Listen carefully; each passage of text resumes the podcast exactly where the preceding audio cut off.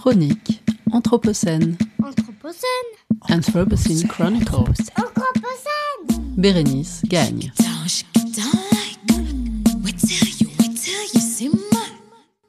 Néolithique. L'espèce de primate à laquelle nous appartenons, c'est-à-dire Homo sapiens, est supposée avoir émergé sur le continent africain il y a environ 300 000 ans.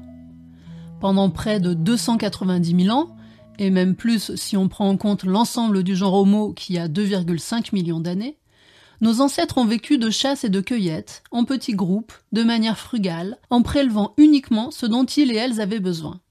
Si l'on ramène l'histoire de l'humanité à une journée, nous avons vécu ainsi jusqu'à un peu plus de 23 heures. Entre 10 000 et 7 000 ans avant notre ère, dans différentes régions du monde qui n'entretenaient pas de relations entre elles, et sur tous les continents, une poignée de femmes et d'hommes se sont sédentarisés, ont domestiqué des plantes et des animaux, donnant ainsi naissance aux premières sociétés agricoles de l'histoire humaine, comme l'explique l'archéologue et préhistorien Jean-Paul Demoule dans Les dix millénaires oubliés qui ont fait l'histoire, quand on inventa l'agriculture, la guerre et les chefs. C'est ce bouleversement du mode de vie des humains modernes qu'on nomme le néolithique. Il représente une bifurcation inédite, une véritable rupture civilisationnelle pour notre espèce. Mais quel rapport avec l'Anthropocène, me direz-vous? Eh bien, vous avez jusqu'au 30 janvier 2022 pour voir comment le musée des Confluences à Lyon répond à cette question dans l'exposition La Terre en héritage du néolithique à nous, qui fait justement dialoguer le néolithique et l'Anthropocène. Arrêtons-nous un instant sur l'Anthropocène. Il prend acte du fait que l'humain est devenu une force géologique, qu'il a amorcé un processus de forçage du système Terre susceptible de mener à une crise globale de l'habitabilité de la planète à toutes les échelles, selon le géographe Michel Lusseau, dans le tout récent ouvrage publié aux éditions 205, Néolithique Anthropocène, dialogue autour des 12 000 dernières années. Pour Jean-Paul Demoule, le néolithique représente le démarrage d'une trajectoire qui conduit à l'Anthropocène. C'est le moment à partir duquel certains problèmes s'enracinent pollution, déchets, surpopulation, tensions sociales. L'agriculture néolithique, essentiellement céréalière, a par exemple entraîné un déboisement massif par le feu et la hache qui a transformé les paysages. La trajectoire esquissée ici est celle qui mène à la surexploitation des ressources et à l'épuisement des sols, caractéristique de l'Anthropocène, soutenue par une course effrénée au progrès technique, incarnée au néolithique par l'invention de l'arère, de la roue ou de la traction animale. Le néolithique enclenche également une nouvelle relation à l'énergie, un paramètre devenu central aujourd'hui.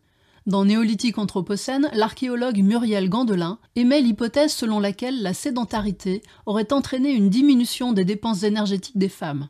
Ce gain d'énergie, peut-être encore accru par une meilleure alimentation liée au réchauffement climatique post-glaciaire, aurait favorisé la natalité.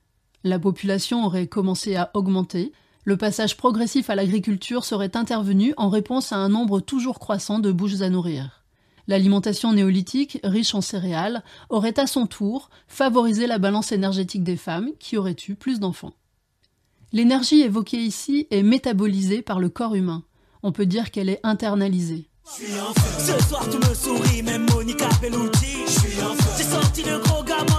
Mais l'anthropologue James Sussman souligne dans Travailler la grande affaire de l'humanité que l'espèce humaine a la particularité d'avoir également externalisé sa production d'énergie.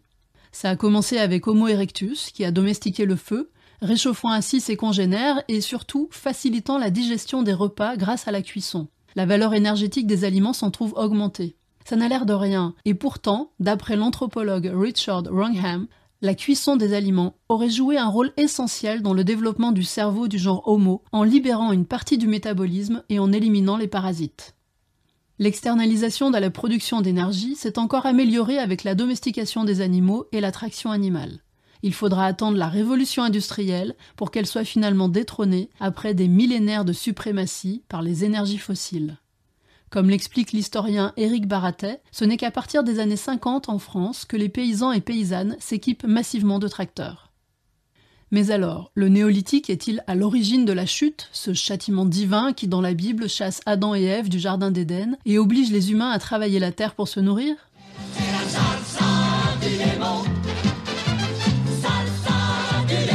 Muriel Gandelin admet que le néolithique est un phénomène mondial qui contient en germe toutes les composantes de l'Anthropocène.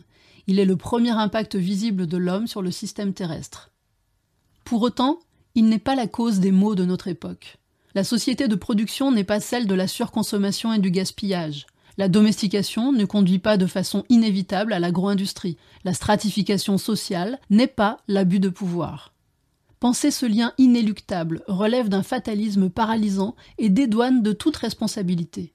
Les sociétés humaines qui se sont succédées depuis 12 000 ans ont chacune opéré des choix destinés à satisfaire des besoins altruistes ou égoïstes. Toujours est-il que le néolithique est le point de départ de bouleversement en matière d'organisation des sociétés humaines, que ce soit en termes d'exploitation, de stockage et de répartition des ressources, d'explosion des inégalités, de gouvernement des peuples, de guerre ou encore d'urbanisation. Dans Homo domesticus, une histoire profonde des premiers États, le professeur de sciences politiques et d'anthropologie James C. Scott analyse la naissance de l'État à travers ce moment néolithique qui, au-delà de la domestication des animaux et des plantes, représente également à ses yeux une auto-domestication d'Homo sapiens.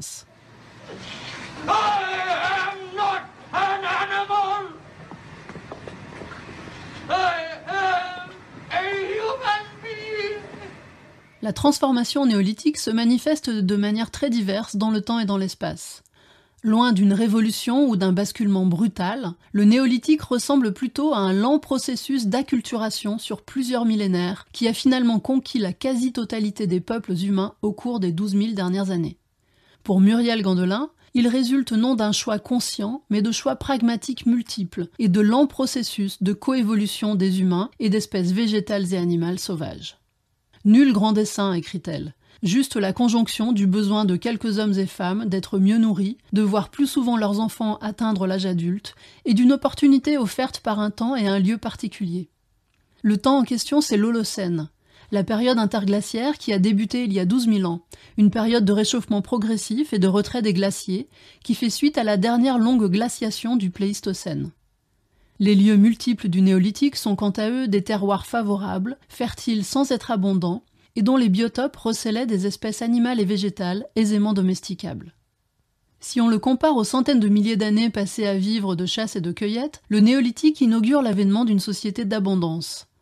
Qui s'est déjà occupé de vider la maison de mamie en partance pour l'EHPAD tombera d'accord avec Muriel Gandelin pour affirmer que la vie sédentaire autorise la possession d'une profusion d'objets. Mon frigidaire, mon armoire à cuillère, mon évier en fer et mon poêle à. Dans Abondance et liberté, une histoire environnementale des idées politiques, le philosophe Pierre Charbonnier analyse le tricotage historique d'une dépendance entre cette quête d'abondance illimitée, qui conduit à la surexploitation des ressources planétaires, et la construction moderne de l'idée de liberté. Consommer sans entrave, tel pourrait être le mot d'ordre de nos démocraties modernes. Abondance et liberté sont pourtant deux notions qui viennent buter contre le mur de l'Anthropocène et du désastre écologique, climatique et social qui le caractérise. Le bientôt quinquagénaire rapport Meadows, Les limites à la croissance, alertait pourtant dès 1972 sur l'impasse d'une croissance infinie dans un monde aux ressources finies.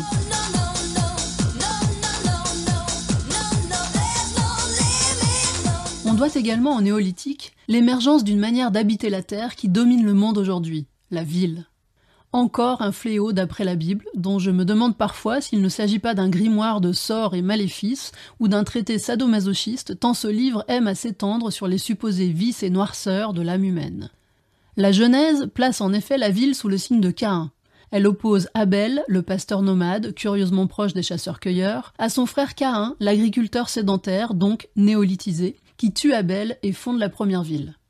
Babylone, mère de tous les vices, Sodome et Gomorre sont d'autres figures bibliques de la ville maudite qui ont contribué à forger la mauvaise réputation de la ville, tellement bien ancrée dans nos imaginaires qu'elle ressurgit promptement à la faveur d'une pandémie dans un appel général à l'exode urbain.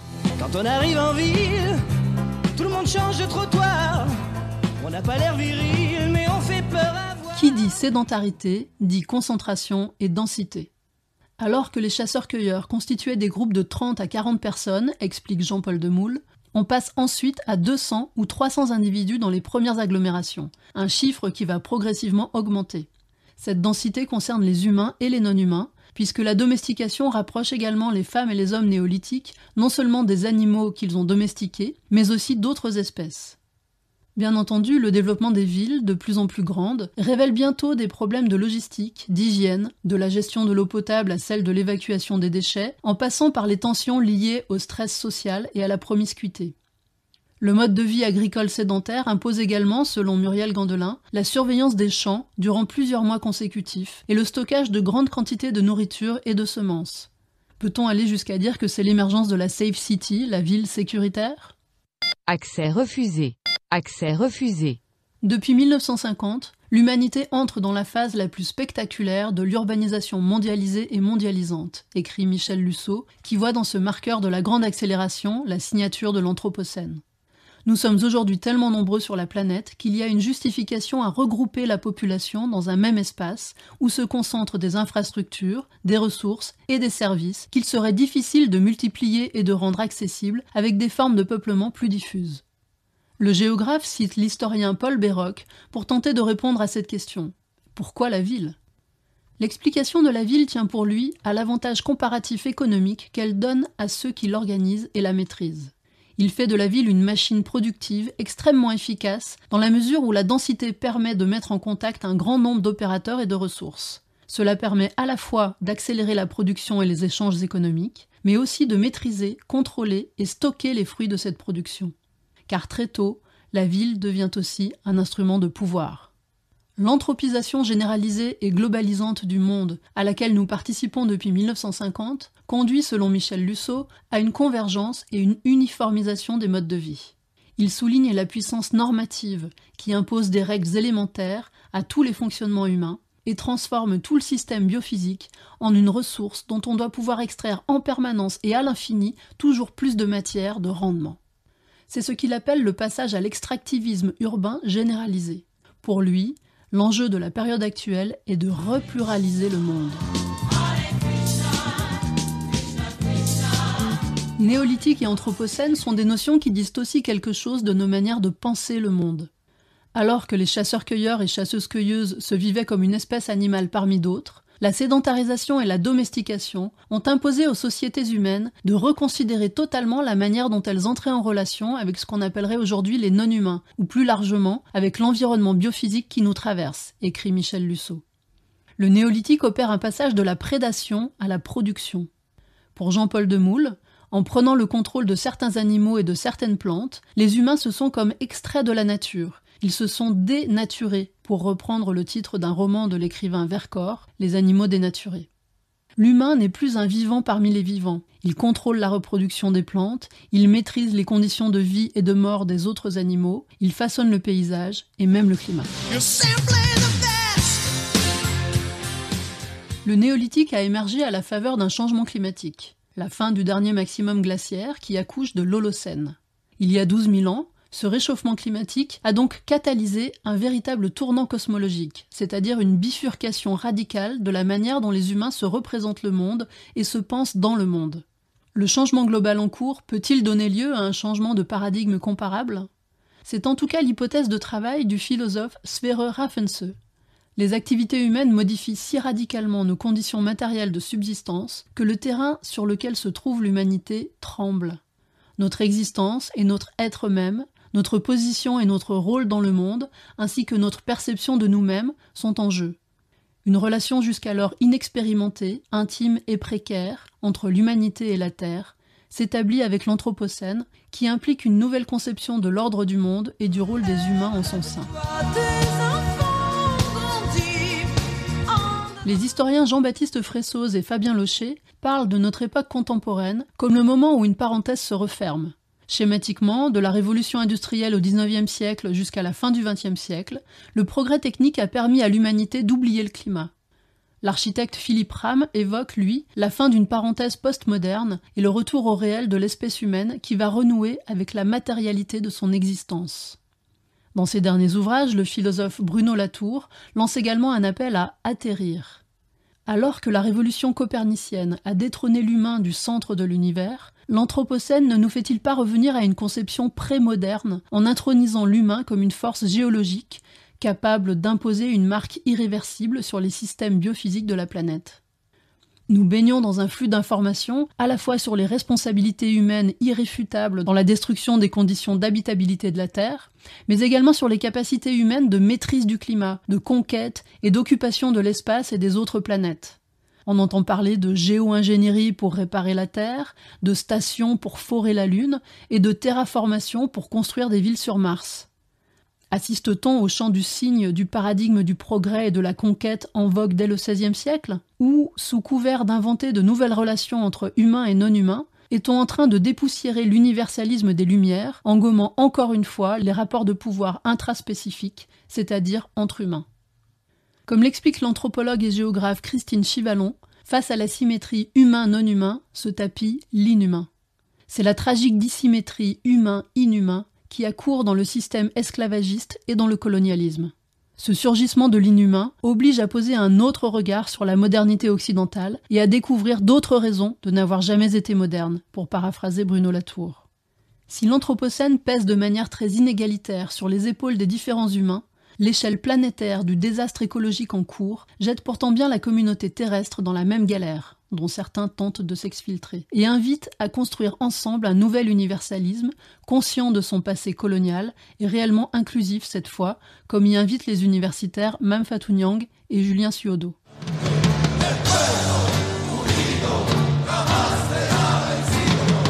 Alors que le néolithique s'est peu à peu mué en âge du bronze entre 3000 et 2000 avant notre ère, et à l'heure où la notion d'avenir s'apparente de plus en plus à un privilège de boomer qu'on ne trouve plus que dans les plaquettes d'orientation de l'éducation nationale, la question se pose. Qu'est-ce qui marquera la fin de l'Anthropocène?